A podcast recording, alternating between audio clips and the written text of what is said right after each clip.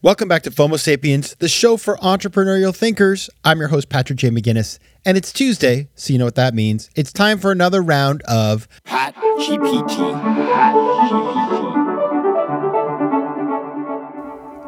This is the show where I do exactly what ChatGPT does. I give you information that will help you in your work, but unlike ChatGPT, I'm not going to make things up. Our topic today is 5 funding options for your business idea. All right, let's go. Start generating. So here's the thing.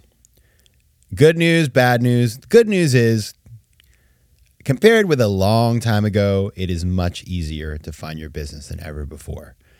There's a lot of money out there vis-a-vis 20 years ago, whether you're doing something that requires venture capital, bank funding. There's just more, right?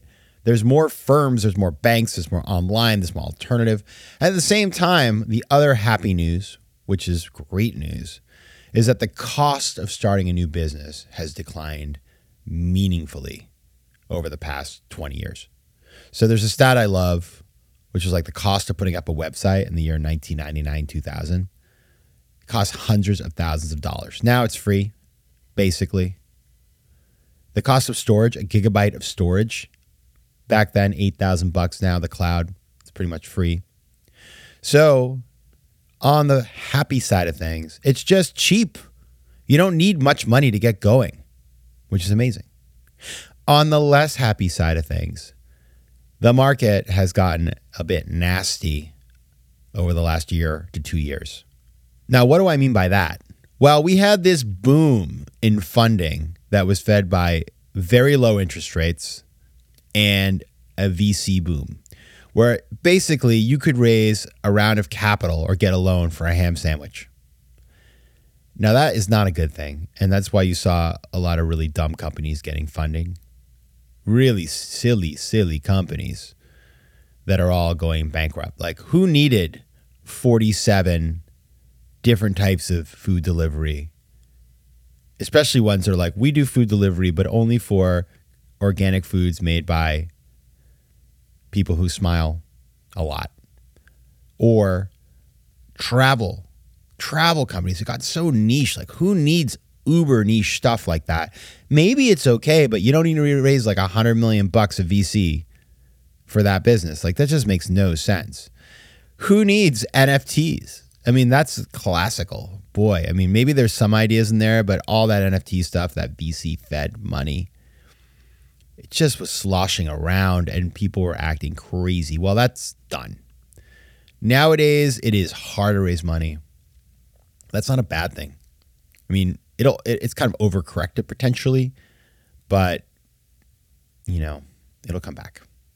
And maybe it will be more sensible. Probably not, because FOMO. But if you want to raise money right now, you just cannot count on the silliness. You got to be a little bit more prepared to work it. Now, there are exceptions, of course. If you are raising money for a company in AI or climate, you could just say it's a ham sandwich made out of AI and climate, and you will raise money again, not without too much trouble. But of course, we know how this cycle ends. If there's an idea that isn't all that good and you raise money, it's not like the idea becomes better the more money you spend on it. Usually, it could happen, but generally, it just means you waste a lot of money and end up without anything. So anyway, that's my tough love for everybody raising capital. But what I want to talk about today, and we'll do this after the break, is, you know, assuming where we are right now, like, what is the right way to raise money? Where should you look for capital? So we'll talk about that right after the break. FOMO. Tudo bem, meus queridos FOMO Sapiens? Now that right there was Portuguese. And as you know, I love speaking foreign languages, but I'm not alone. 1 in 5 Americans have learned a new language on their bucket list. If that's you, make 2024 the year you finally check it off that list with Babbel, the science-backed language learning app that actually works. Don't pay hundreds of dollars for private tutors or waste hours on apps that don't really help you speak the language. Babbel's tips and tools are approachable, accessible, and delivered with conversation-based teaching, so you're ready to practice what you've learned in the real world. Now, FOMO Sapiens, you know I speak 4 languages, and it takes work to stay on top of them, especially with French. C'est difficile. But with Babbel, I'm able to practice practical conversations that I can actually use in the real world. Here's a special limited time deal for our listeners. Right now, get up to 60% off your Babbel subscription, but only for our listeners at babbel.com/FOMO. Get up to 60% off at babbel.com/FOMO. That's spelled BABBEL.com/FOMO. Rules and restrictions may apply. Quick math. The less your business spends on operations, on multiple systems, or delivering your product or service, the more margin you have and the more money you keep. But with higher expenses on materials, employees, distribution, and borrowing, everything costs more. So to reduce costs and headaches, smart businesses are graduating to NetSuite by Oracle. NetSuite is the #1 cloud financial system, bringing accounting, financial management, inventory, and HR into one platform and one source of truth. With NetSuite, you reduce IT costs because NetSuite lives in the cloud with no hardware required, accessed from anywhere. You cut the cost of maintaining multiple systems because you've got one unified business management suite. And you improve efficiency by bringing all major business processes into one platform, slashing manual tasks and errors. Over 37,000 companies have already made the move, so do the math. See how you'll profit with NetSuite. And with rising prices everywhere you look, you gotta do the math and save money. Good news, by popular demand, NetSuite has extended its one-of-a-kind flexible financing program for a few more weeks. So head over to netsuite.com/FOMO. That's netsuite.com/FOMO. netsuite.com/FOMO. FOMO. All right, today we're talking about 5 funding options for your business idea. Let's start with the one that all of us can do without having to call anybody, in some form or another, and that is bootstrapping, self-funding your business, pulling yourself up by the bootstraps. Now, this is not for everybody and every stage. If you have a capital-intensive business, if you have to build machinery, for example, tough, unless you have a lot of money sitting around. Also, if you don't have tons of cash to invest, it's tough. However, given all of that, I still want to say that at the very earliest stages of a business, bootstrapping can be powerful. You're working with limited amounts of money, usually. People aren't willing to self-fund a ton of cash. And you're just trying to figure out, does this idea make sense? The research. We talked about this last week in terms of how to get your entrepreneurial journey started.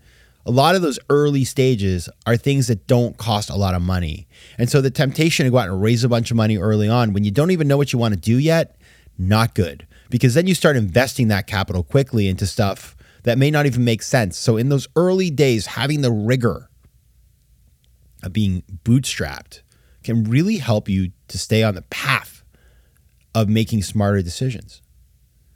Now, another thing to consider, however, and this is really important. This is an interesting, I would say most people, most founders I know, if they could just be bootstrapped, they would do that because you don't have investors who are kind of like having a boss on your shoulder. That being said, having external investors, while they can be a pain in the neck, does show that you've managed to put together a decent pitch and that somebody believes in what you're doing and that you have a cogent idea. So even if you're bootstrapping, you can synthesize that kind of thing by getting feedback. I would encourage people who are bootstrapping to still go and talk to potential investors just to get feedback and learn. Having people tell you have a bad idea doesn't feel good, very good learning. They might be wrong, and you can say to yourself, that person has no clue, but the feedback is valuable. So bootstrapping should not enable you to ignore the rigors of the market. That's really important. Now, once you get beyond that, the next stage beyond bootstrapping is angel investors. Now, what are angel investors? We've talked about this a bunch over the years, but I will recap for you. It's individuals who write smallish checks into early stage businesses, startups, new businesses. And angel investors, they write anywhere from a couple $1,000 up to, hundreds of thousands of dollars. And they are folks who should be willing to take a risk. They get it. If you have an angel investor who's never done this before and doesn't understand that their money might go up in smoke, that's really tough. You probably don't want to work with them. If you're dealing with family or friends who've never done this before, you may take their capital. A lot of people do, but you want to explain to them the dynamics. But angels are people who are accustomed to investing at the earliest stages of a business when it's high risk.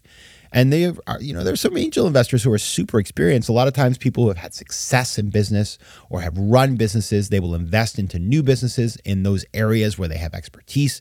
You can give them extra shares to get involved, to be an advisor and stuff like that. Angel investors can be great. The thing about angel investors is that you typically can't go back to them a gazillion times. Like they give you some money, and then unless you really do well, they're not going to come back and say, oh, you know what? I'm going to give you more and more and more. This is not what they do. They spread their bets. They make smallish investments, and they're not looking to keep investing in the same companies unless, of course, those companies really perform. And even then, they may not. So angel investors is like a stage. You can't live there forever. Now, sometimes, of course, people raise an angel round and they don't ever need to raise more, but that depends on the business model and the cash flow dynamics and stuff like that. But angel investors can be an important bridge into other types of financing, whether it's bank funding or venture capital or other things. So they are great. And I think the most important thing is audition angel investors just like you would hire an employee. You want to make sure there's a fit there. Number three, venture capital. We'll talk about this in much more detail later in this series because venture capital has this sheen of like, woo, VCs are so smart and wonderful. I mean, sometimes, but they're people too. They make mistakes all the time. And they can be difficult and obnoxious and hard to work with and think they know better when they don't and all that sort of stuff. They can be really annoying. So please don't glorify or romanticize VCs. Don't do it because you will end up being quite disappointed. Quite disappointed. And the thing about VC, and this is the most important thing that you keep in mind, it's not for every business. Like we've talked about the jam company over the last couple of weeks. I had worked on a project for Stonewall. That's not really a VC funded business. One could do it, but VC is really for things that scale hyper rapidly because VCs want massive returns.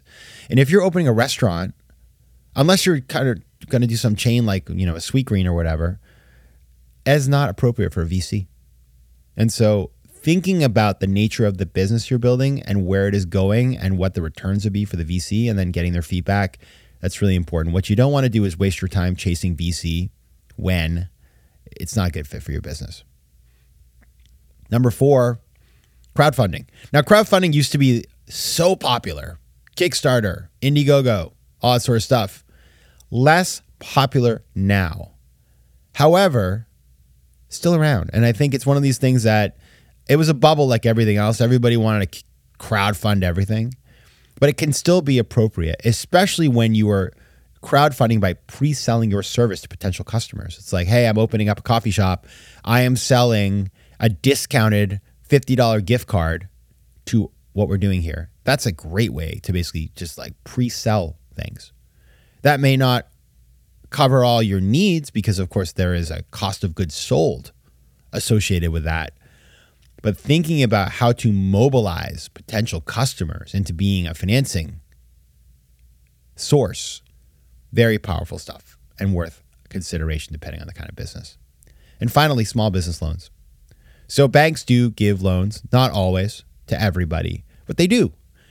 And so going and talking to your local bank and understanding what they can offer is way better than putting everything on your credit cards. Way better because it's credit cards. Ouch. It's expensive. And of course, loans are more expensive than they used to be, for sure. But you can do working capital loans, inventory back loans. There's a bunch of different ways to play this. So go get informed. Go down to the branch of your bank and just talk to a banker. They are there to help you. That is their job. And it can be a little scary, but I promise you, they're not going to bite. And many, many companies take loans. Now, this is easier in high credit markets like the U.S., but it does exist in many parts of the world.